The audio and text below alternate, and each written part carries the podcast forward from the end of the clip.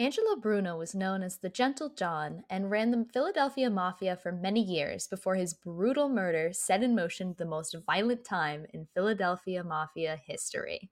Hi, everyone. Thanks for stopping by our table of disappointment. This is How They Got Away, the show where we discuss the unsatisfying endings to your favorite unsolved or unpunished true crime and corporate grade stories. I'm your host today, Kelsey, with my co host. Annalise, I am ready for Kelsey to start her mafia crime era. Today, we are going to learn about how one man's death would set in motion. Oh, no, I already said that. Uh, I would say our table is in a casino in Atlantic City. And if you look out the window that faces the alley at the right time, you might see a pair of men loading a suspiciously shaped bag into the trunk of a car. For those who don't know me, uh, in real life, I love the mafia in like a bad way. We went on a whole ass tour in New York.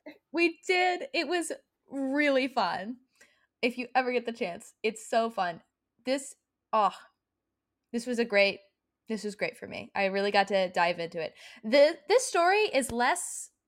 It's technically unsolved, this uh this case is one of those that is technically unsolved and technically unpunished but we have it on pretty good authority what happened here and also uh people were definitely punished but not in an official I think that's sense. the case with a lot of mafia stories is that they kind of take care of it in-house actually that's exactly what happened here is that people tried to take care of it in-house but they didn't do it the right way and that is such a it's not fun because it's bad and it's terrible and it's murder but it's also like so fun So let's start with Angelo. Born Angelo Annaloro, May 21st, 1910, in Sicily, Italy. He would immigrate to the Americas with his brother Vito, and they would settle in southern Philadelphia. That's a pretty common area for Italian immigrants to settle that, New York, pretty often. Uh, his father was a foundry worker that would open a grocery store, and Angelo would help at that grocery store until he was 12 at which point he would enter school for the first time. This is the twen- the 1910s, 1920s. School was not as standardized as it was today. So he went to school for the first time in 1922, but he would drop out a few years later. Not uncommon for the time, especially say, for sounds very normal for the time. Very normal for the time. He probably would have uh, dropped out right around when the crash started yeah. to hit uh, especially for blue collar immigrant you gotta workers. go help your family. Not uncommon when you need to start getting a job. Yeah, to support the family. Eventually, he would get to a point where he would open his own grocery store. So, you know, we're moving up in the world. We're a small business owner now. He's working, he's managing, he's got some people underneath him. exactly. In 1931, so he's 21 years old, he would marry his childhood sweetheart, Assunta Sue Maranaka oh no, Maranca. That's my bad. And they would have two children together, Michael and Jean. Good old Michael and Jean. He really started to become a business. Like he really made the American dream work for him. He started to get other business, like buy other businesses. He owned an extermination company. He owned an aluminum products company. Can we say how much an exterminator company and like a grocery store sounds so mafia? Listen, my family is from is Italian immigrants on my mom's side. My one of my relatives works in uh burning garbage to make energy. Yeah. No wonder you love the mafia, Kelsey.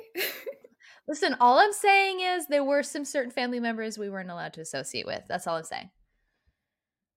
Uh okay, where was I? Right, owned an aluminum pr- products company, owned a share in the Plaza Hotel in Havana, Cuba, and owned several legitimate businesses. So we haven't gotten into the crime part yet. Legitimate businesses. But also, if you're that prominent of a businessman in the Philadelphia area of this time, you kind of need to know some people. especially if you're an Italian immigrant, there's a certain amount of connection you have with For the mafia sure. because this is kind of the only support system that Italian immigrants had in America that actually gave a shit. You had so much them. against you at that time. So like, yeah, you have legitimate businesses. Great for him, like wonderful. But you're probably also having to do some things in order to that get that to happen. You're making connections and relationships with people in order yeah. to sustain that. So, due to this, at a young age, Angelo would end up joining the Philadelphia Mafia. He was to be part of the mafia, you have to be sponsored by somebody who's already a part of it. Sorry, how old was he again at this time? Uh, I'm not sure exactly what age, but it would have been like early to mid 20s. So he was sponsored by Michael Maggio, who is a convicted murderer and was known nationally at the time for that. He went, ah, yes, friend, sponsor me. You are well known. Uh, I don't know if it's a coincidence or not that uh, Angelo named his son Michael. I don't know if he named him after this person or not. Interesting, interesting. Weird, random question. Mm-hmm. Like, of course, there has to be some kind of risk to sponsoring someone, right? Because you're bringing someone into the fold. So if they fuck up, it's on you, right? Yeah. If uh, you bring someone into the fold and they are underneath you, number one, I believe they have to pay you a cert. There's a lot of stuff about the mafia that's kind of like an MLM they like have to pay you some sort of tribute i believe for a while but also like if they screw up you get punished as well and at what point like you're initially sponsored to come in are you eventually certified to be like a member and you're no longer like your sponsor's responsibility yes okay. thank you yes so that's that's known as being made into the family. Got family it. so at first you're brought into the family but once you're made you're your own entity within the family. It's like you it's like you married in and you're like kind of there, but then you actually become part of that family tree. Actually, you can marry into the mafia. that is a way of being made. So, goodbye Annaloro. That's a fine last name, but we're going to go with something a little cooler. We're going to go by Bruno. Bruno was Bruno. we aren't talking about Bruno. Bruno was his paternal grandmother's maiden name, so he did have some personal connection to the name, but also it's apparently an homage to Philadelphia gangster Giuseppe Joe Bruno Dovi. There's a lot of people you're gonna you're gonna recognize in here. There's a lot of folks that are well known okay, okay. for their time in the mafia. Uh, there's also going to be a lot of people. I'm going to say their name, but then in the middle of it, there's a nickname a lot of folks. Apparently, there there are a million Franks in this case. A million Franks, Franks, but they all have different. A lot of Franks, but they all have different nicknames. One of them is just Alpha. No, it's understandable. It's like if you have a class with like several Noahs, you're going to call them something. I also believe though there was a certain amount of like obscuring who was involved in what because if I say, "Oh, you know, Michael Maggio is down at the docks today," and anybody like a code name, the, like cops pick up on that. Yeah, it's a code name. There's a little bit of like, who is Let's it? obscure who this person who is because we protect our own. Mm-hmm. At the time, the Philadelphia Mafia was known for violent infighting, which led to several bloody street wars between rival factions within the family. But Angelo was like, this is bad for the mob's bottom line. I think this is expensive. He was a businessman. Man's a businessman. He's like, we we we can't afford all this infighting we could be making the monies, but instead we're losing people to this stupid infighting. Angelo Bruno himself had connections to the New York Gambino crime family. We're going to talk about the the Gambino family a little bit more as we get going here. He was roommates with the cousin of a mobster, John Simone. We're going to talk about John Simone later. And at that point, you are fi- like that's such a close relation. Yeah, it it is. That's how you get I feel like in the terms of like how people connect each other, you could be like eight things removed and you're still connected. This guy is two things removed. He's very connected. yeah, he's in it. And the Gambino family in New York is not a small crime family. That is a major connection to have. The Gambino family was known for controlling violence through meetings and mediation, which is thought to have later influenced Angelo's approach to organized crime. He's like, why are we fighting? we could have a meeting. Smart. Yeah, literally, let's have a good old fashioned sit down. This is that. It's like, okay, the two brothers are fighting. Sit your asses down. Let's talk about this. Let's have a conversation. So he would rise up the ranks and eventually would become the family leader in 1950, nine after succeeding Joseph Ida. He got So now promoted. he- He's the Don. He's the boss. And he's a like you don't get to be Don without getting your hands a little dirty. He's kind of a bad guy. But he's not a bad guy, you know? he's a bad guy, but he's not a bad guy.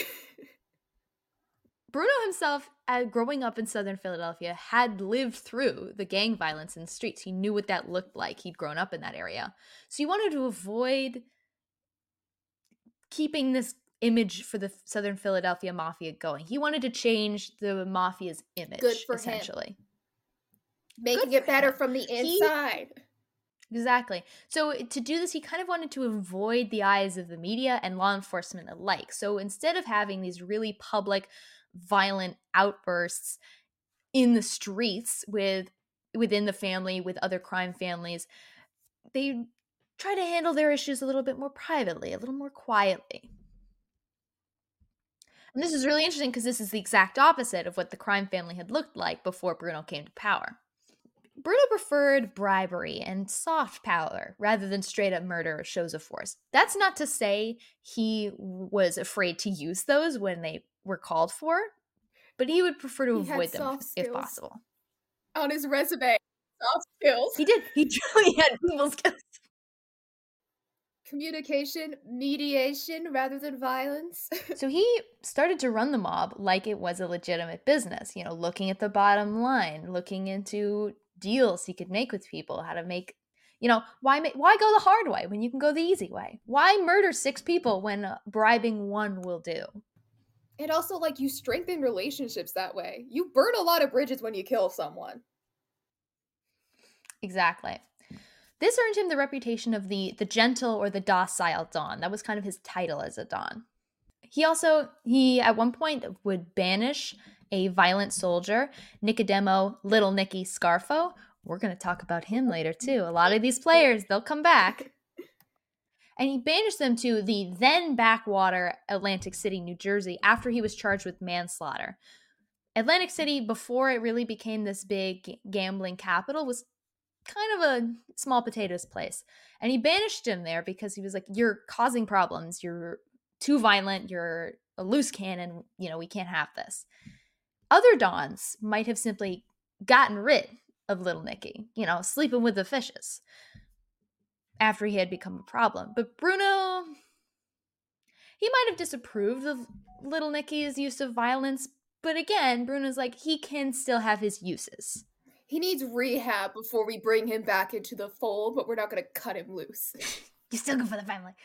Bruno was considered a pillar of his home community in southern Philadelphia because, again, the mafia is known for its violence and its crimes, but it also is this safety net for Italian immigrant families who are not necessarily part of the, you know, community. And is that like a good, healthy relationship between the mafia and the immigrants? Probably not, but you know, maybe if America's police force or America's social systems provided anything for these immigrants, maybe they wouldn't have to rely on the mob. Just saying. Just saying. They made do Just with what saying. they had. Exactly. Bruno would be arrested several times throughout his almost 20 year stint as Don, but he avoided any lengthy sentences. And it's not uncommon for people in the mob to spend a little time in jail here and there. That's, you're in the mob, you're going to spend a little time in jail. Some arrests include reckless driving at 16, so before he was really in the mob in the you mob. know, he was 16. We let it pass. we let that one pass. Uh, firearms violations, operating an illicit alcohol still. Remember, prohibition was a thing around this And you know when he was what? young. I'm not going to say yes or no, but like, mm, You could be doing worse things. he was fulfilling a need. fulfilling a need. Illegal gambling. I don't know if he was participating or running. Receiving stolen property. I mean, come on. He's not like he stole it. He might have known it was stolen though. You like him a lot, Kelsey. Listen, listen, my man did nothing wrong. He sounds like he partied, all right? He's just, he's partying. Let him live. His longest sentence was two years for refusing to testify before a grand jury because Bruno ain't no narc. He's not a snitch. He knows the number one rule of the mafia snitches get stitches. Under his rule, Atlantic City became what we know it to be today, which is this haven of gambling and casinos and hotels because New Jersey's gambling Very laws. Las Vegas. Eh yeah, it's it's the East Coast Las Vegas. I think we could say that. Yeah. And, but underneath that, so they're doing a lot of things with gambling and booking and loan sharking, but mobs are not unknown to be involved in the drug trade. And th- this is to say, the Philadelphia mob was involved in some drugs, but Bruno forbade family involvement in narcotics. Interesting. At this time, meth and opio- opioids were becoming a big thing. He forbade involvement. He was like, we don't need to get in there. He preferred Co- Cosa Nostra operations like loan sharking and bookmaking. So Cosa Nostra is the mafia word for what they are. It's our thing in Italian. It's mm. this is our thing. They don't call themselves the mafia. He's more interested in the book side of things. The those are less likely to end in a shootout, I think is his main motivation for that. Yeah, a loan shark might bust some kneecaps, but you know, you're less likely to get into some kind of weird street fight or disagreement and that it all ends in a shootout over bookmaking. He allowed other gangs to distribute in Philadelphia for a share of the proceeds. So what that meant was that other mobs and gangs could use the mafia, the Philadelphia mafia's territory to hawk their product. But if they were doing, first of all, they needed express permission. And second of all, they needed to provide a share of their proceeds that was accumulated while on their territory to the family. And they also kind of have their own policing then. So if like someone who's distributing the territory is fucking up or doing some shady shit, they can kick him out. Yeah. Well, at that point, if you are doing, if you're a rival gang and you're doing shady shit on Philadelphia property, as I understand uh, the rules of mafias, you as the don are within your rights to do with that person what you what you Yeah. will. We're gonna get a little bit more into the general structure of how the different families interact with one another later because it comes it is important. But within your own territory as don, you can kind of do what you Yeah. want there's a lot of money in the narcotics industry and he kind of made enemies in and out of the family for for forbidding family involvement but also like making these people pay him to sell their drugs on his territory so the so Atlantic City was very much considered Bruno's territory. So technically this is the Southern Philadelphia Mafia, but Atlantic City is in its own city in New Jersey. So you know, not technically home turf, but it's considered Bruno's territory by the five families. What are the five families? The five families are the five major Italian American crime families based in New York. So that's the Bonanno, Colombo, Gambino, remember we talked about them, Lucchese, and Genovese. From 1931 to 1970, the five families for- formed into a consortium. Uh, this is an agreement to, and distribution of power of organized crime families over the entirety of the United States. So they determined who whose territory is whose, and they also handled disagreements within interfamily issues. They called this the commission. Because they got their own permit thing they're going on Yeah. there. So the five leaders of those families formed the commission. So they were the ones you would bring interfamily disagreements to. They were the judges on the panel. Exactly. This was mainly because previous to 1931, there had been a particularly bloody and brutal uh, war between multiple families and in New York. So they decided we can't be doing this. This is causing we're getting attention from the police. They're cracking down on us. We if we organize ourselves and keep our shit tight, like the police will stay out of it. The commission had said Atlantic City, that's Bruno's territory. And as we said, Atlantic City had become incredibly lucrative after gambling was legalized in New Jersey. But now that meant before, when Atlantic City had been given to Bruno, it was kind of a backwater city, no one really cared. Now it's worth something. And that's where he shoved that one guy. Exactly. So, and many didn't appreciate what they saw as Bruno's very heavy handed management style of the mob in the area. So, there's a little bit of, as we were saying, there's a little bit of internal tension. There's a little bit of external tension because people want to move in in this territory. People within the family want to be making money in the drug trade. It angered a few of the younger members who wanted to share those drug profits and weren't seeing it, but you know, he's the Don. He can make those decisions. Uh, March 21st, 1980, 69 year old Angelo Bruno. So he lived to 69. He was Don at the time of his death. He had been Don for over two decades at this point. Damn. He was killed by a shotgun blast to the head while sitting in his car in front of his home. Being in the mob I'm going to say nine times out of 10, your death's probably going to be pretty brutal. Not that there are still several people who were involved in this, uh, who lived during this time and were in the Cosa Nostra, who are still alive to this day, but a lot of them died very brutal deaths. This occurred near the intersection of 10th Street and Snyder Ave in Lower Moyamensing neighbor in the Lower Moyamensing neighborhood of Southern Philadelphia. So that's where his, he had a townhouse there.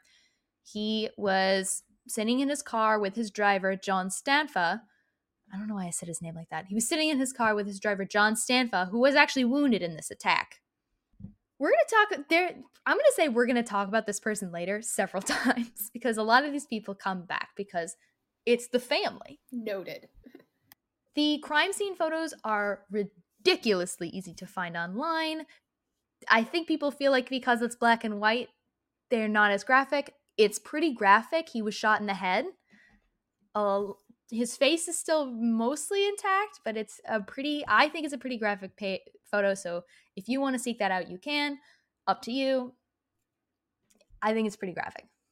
Yeah, that's a yikes. Yeah. The blast was said to be at point blank range to the back of his head. So, what had likely happened is the assailant had come up behind him, either gotten in the back seat and shot, or like come up behind the car as it was sitting in the driveway and like shot through the window. Yeah, we kind of see these mafia killings as like very random, very violent, something that happens. The random killing of a Don is actually not something that happens that often. Because you're at the top of the food chain. Exactly. That does not mean it doesn't happen, but it happens. When it happens, some things need to happen first. So these are one of those things where, like I said at the beginning, we don't technically know what happened and no one officially got punished, but we know what happened and people were 100% punished for this.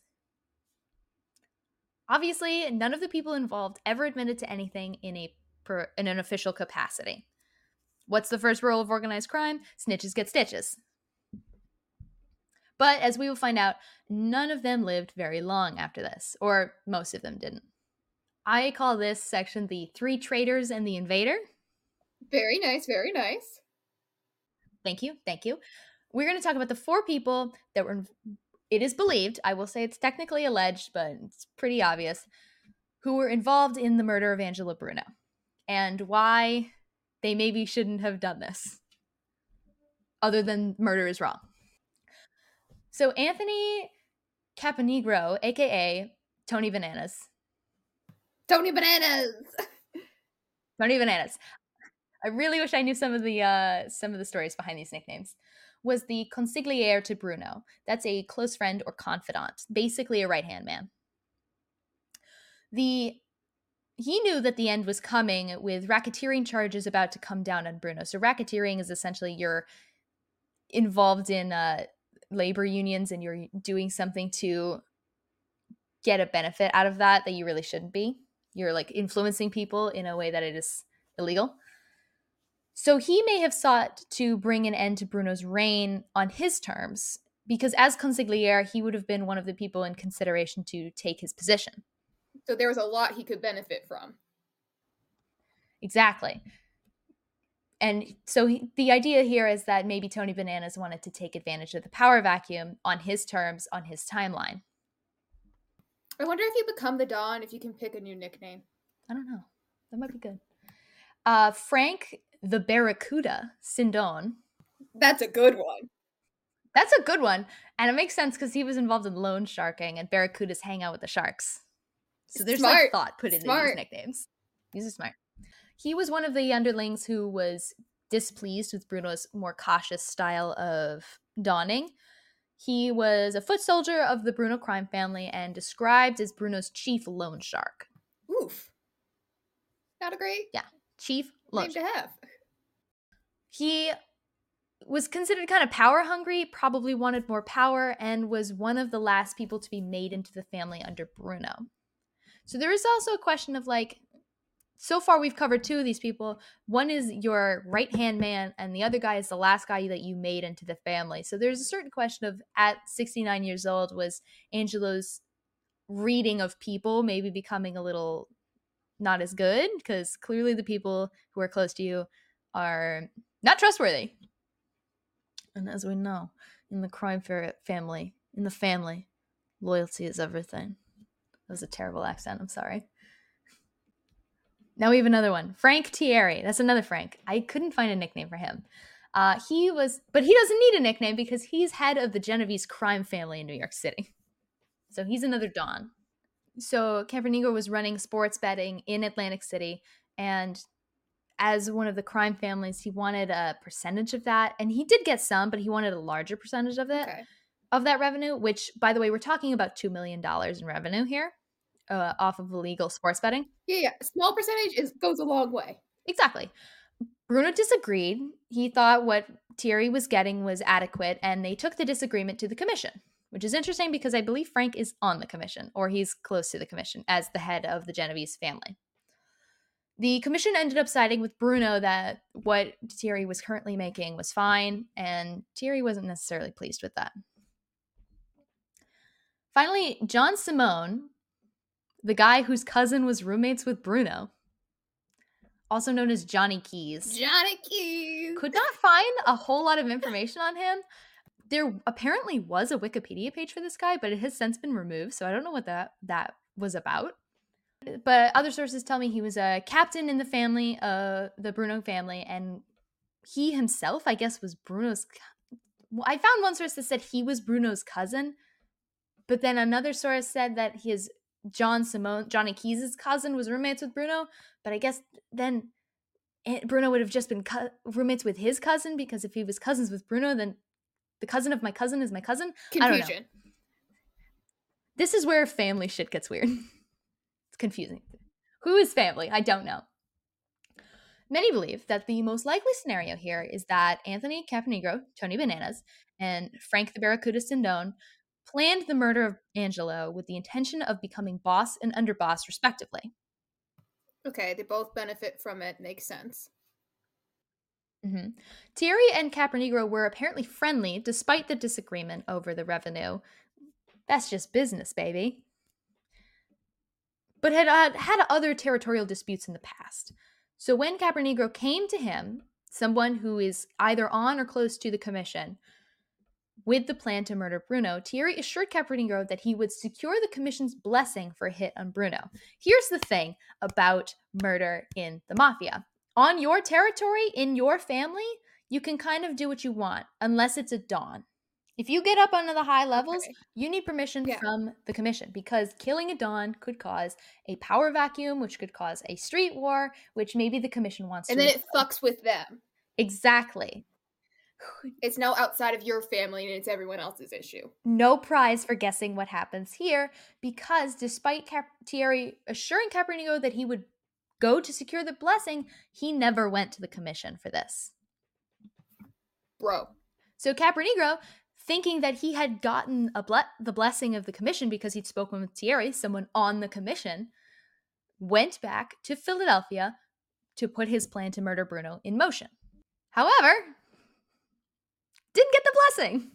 So just weeks after Bruno's murder, Caponigro and his cousin were found in the trunks of two cars several miles from each other in the south of Bronx in New York City. Because you fucked with the wrong people. You don't mess with the commission.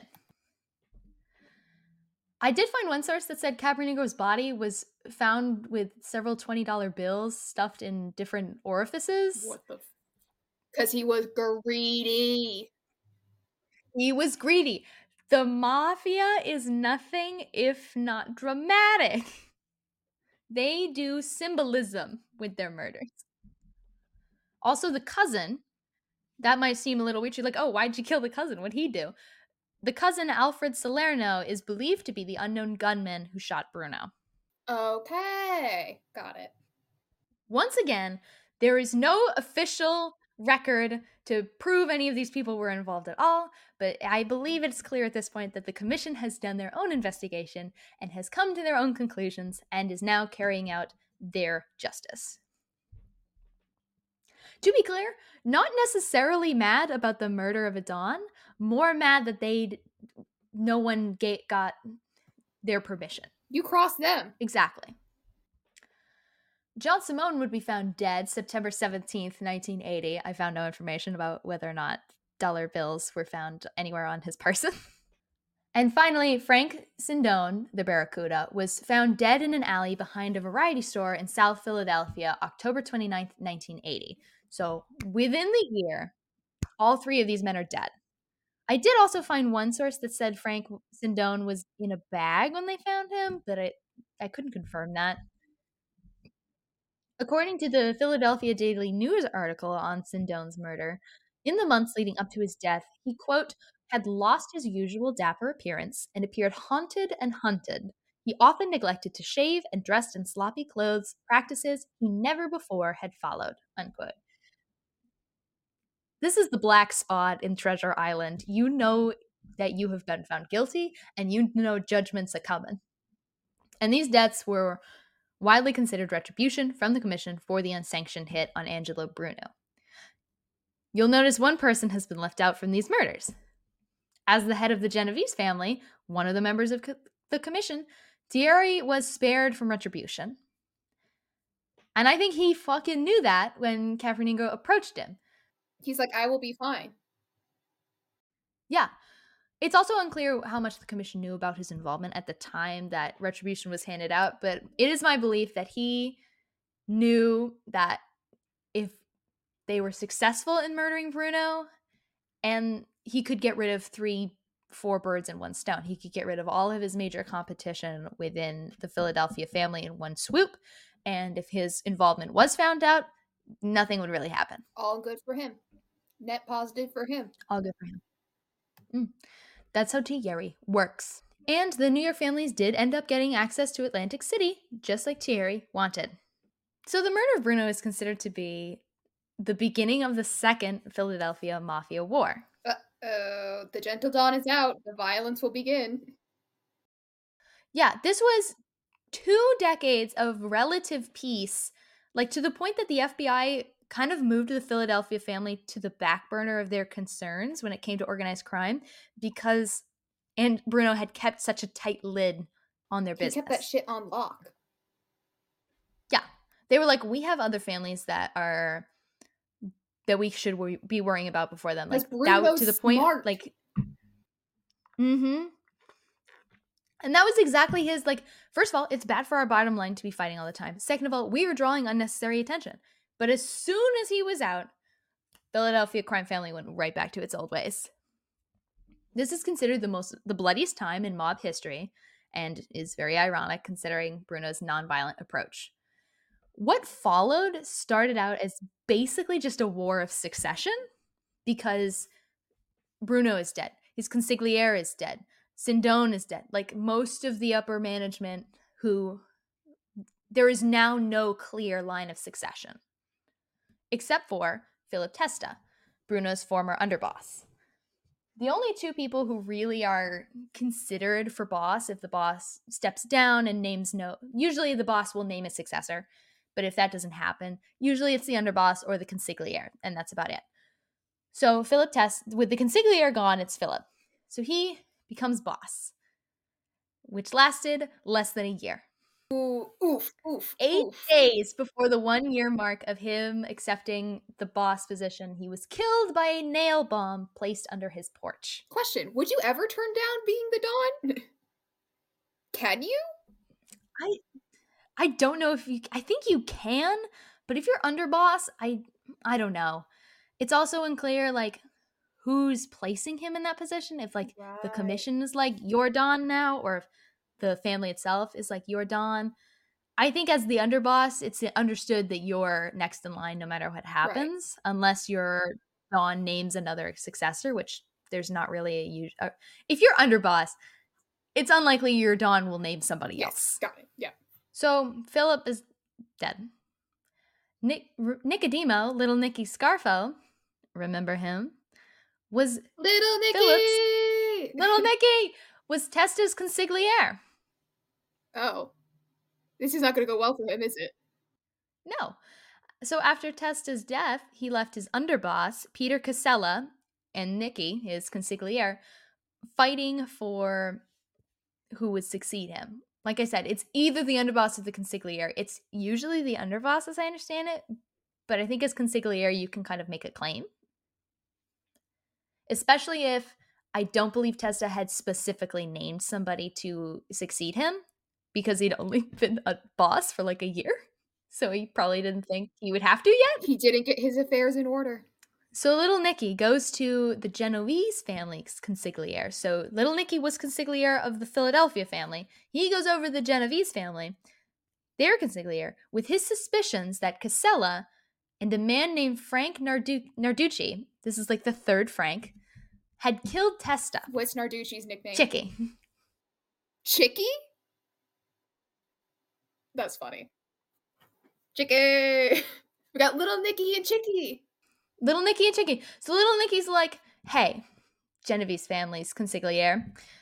Casella and Frank Chicky Narducci, they killed Testa. The commission was like, bring him in. We're gonna have a good old fashioned sit down.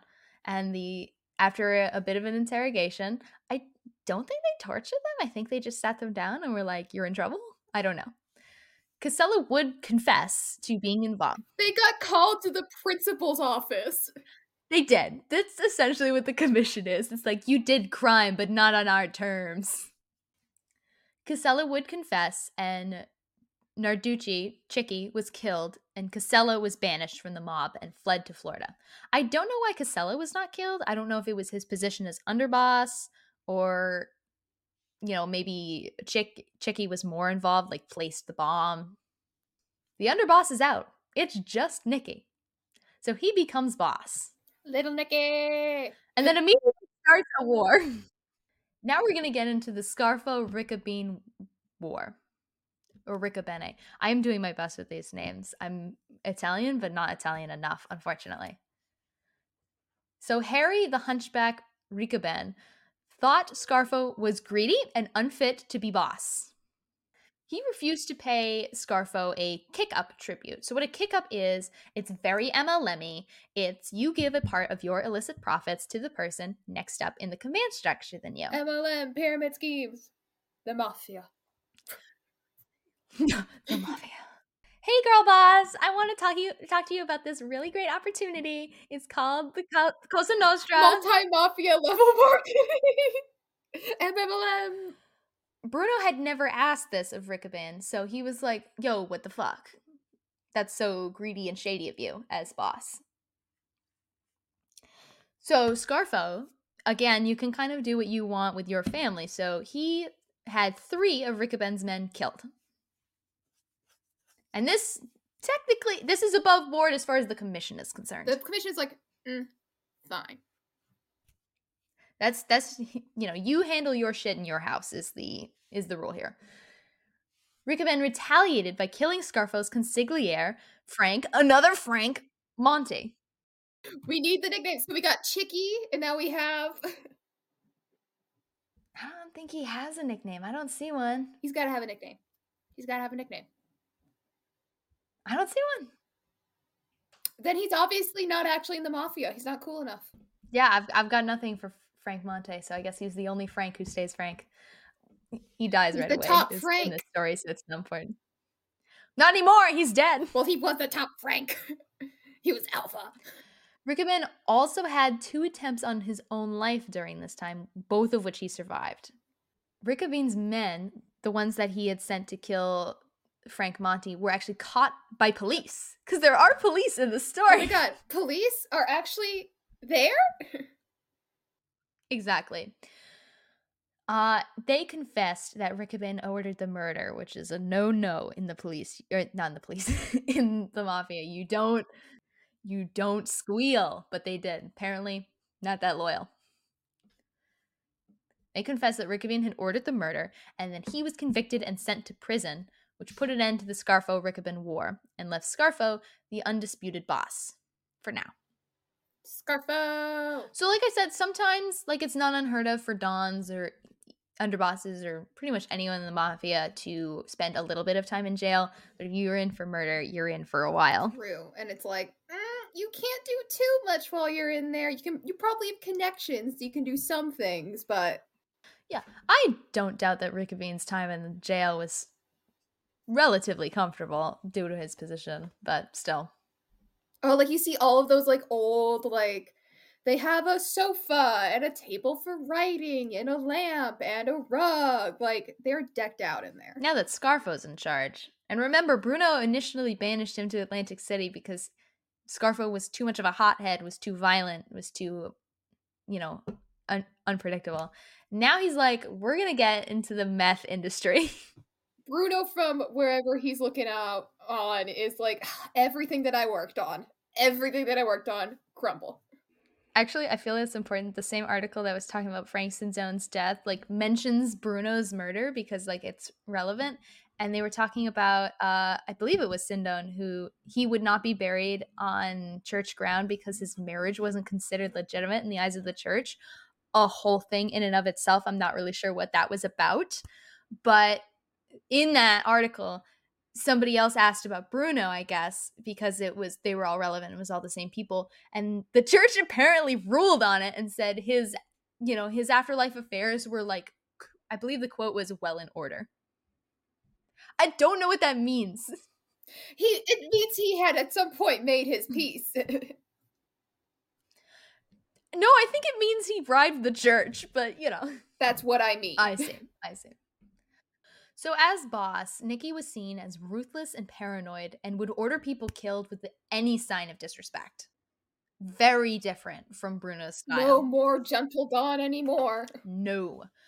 Eventually, Scarfo would be sent to prison on RICO charges. So he was boss for about four years before he got taken down on RICO charges. This about around this time, uh, the FBI was really cracking down on organized crime.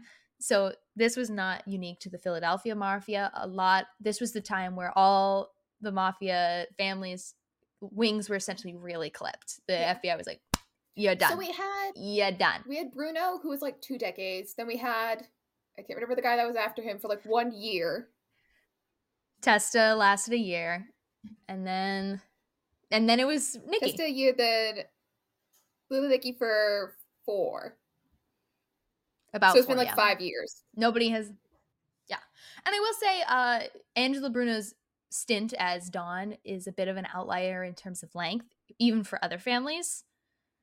But most of them last a little longer than a year. so Pepper would actually be sent to prison for 45 years, for a 45 year sentence for RICO charges. And what that is, is the Racketeer Influenced and Corrupt Organizations Act.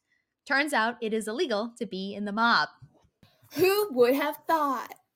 Specifically, Scarfo's charges included racketeering, 10 murders, 5 attempted murders, extortion, gambling, and narcotics trafficking. Bro. To be clear, I don't think I gave a good explanation of what racketeering is. For those who don't know, uh, racketeering is the act of acquiring a business through illegal activity, operating a business with illegally derived income, and using a business to commit illegal acts. So, you, whenever you hear people talk about a front business for a mob, that's what racketeering is, essentially. Got it. It's There's the also specifically exactly. There's also there's also more specifically labor racketeering, which is the infiltration and or control of a union or employee benefit plan for personal benefit through illegal, violent, or fraudulent means. That's pretty common for organized crime because I think that's kind of where it started because or organized crime and immigrants and blue collar workers and protests those going to go hand in hand in a lot of ways in this country because for a long time like that was the way that you got a voice as an Im- Italian immigrant or a Chinese immigrant or any other kind of immigrant was you banded together and you made your opinions known. And that kind and then they realized oh hey we can do this for other things. We can police ourselves since the police won't do it and then suddenly it's oh we can make we have power when we come together. We have power when we come together. The police don't police they don't help us so why should we follow their rules? Why don't we make money for our community our way? And then it just kind of evolved from there. So in some ways racism made the mob. Actually in all ways i'll say that. And that is the summary of kelsey's essay. In conclusion racism made the mob so Scarfo goes to jail and Anthony Piccolo takes over. Scarfo still kind of tries to remain in charge from prison for a few years. But that doesn't last super long. The uh, we saw with Riccobene, Riccobene wasn't a boss, so the rules were a little different for him. But also, it's it's hard to stay boss in prison when you're going to be in prison for 45 years. I think they were hoping to get him out earlier. Didn't happen. We're looking at a major crackdown on the FBI on organized crime. So, like the influence of the mafia as a whole, the Cosa Nostra, is rapidly decreasing. So, we're seeing that event, and also within the mafia, it's starting to splinter. There's not as much of control. There's definitely there's an old versus new at this point. So, the newer people. They are unhappy with a lot of the traditional ways of the older people who are within the family, but you know, it, there's very much a deep seated tradition within the Cosa Nostra. There's definitely an, a respect of elders in there. So while the younger people are displeased with it, the system is not willing to change, even though at, these young people are seeing this huge FBI crackdown. They're like, hey, we need to change our ways or we're not going to survive. But the old people are willing to go down with the ship. They're like adapt adapted order to survive and they want to keep the tradition. Yeah. Okay. That seems very much like how it usually exactly. goes. Even organized crime is not immune to the old versus the new. So at this point, there's kind of a splintering of specifically in the Philadelphia mob, they're called the Young Turks, which is just, I don't know why they went with that. I don't, choice. So they kind of become their own splinter off. So the controlled power of the mob is very quickly splintering under in its own on its own and also cracking down under the FBI. So today, a lot of these families still exist and they are still, I'm sure they would deny doing crime, but you know, to each their own. I will say they are still in business, but the the might that they once held is no longer there. And I would also say like the need is not there as much anymore. Like Italian immigrants don't face the same level of discrimination they don't say, face the same level of like working conditions like there's not the same need for it so i think the the very base of it was kind of lost so people didn't feel the need to join the mafia so like it all comes down to recruiting numbers it loses its power then like you they needed this in their community yeah. so they, it had to be built and so they were fulfilling a gap and then that gave them more power but if you don't need that anymore people don't have to go into business with you. Exactly. Anymore. And I think also like to be honest, I think a lot of the families kind of got away from their roots in a lot of ways. Because we saw with this labor racketeering, like they started to take advantage of the systems that they helped set up for their like it you kind of lost your own base. So their own morals they kind yeah. of skewed. So eventually Piccolo would step down because he wasn't really in charge.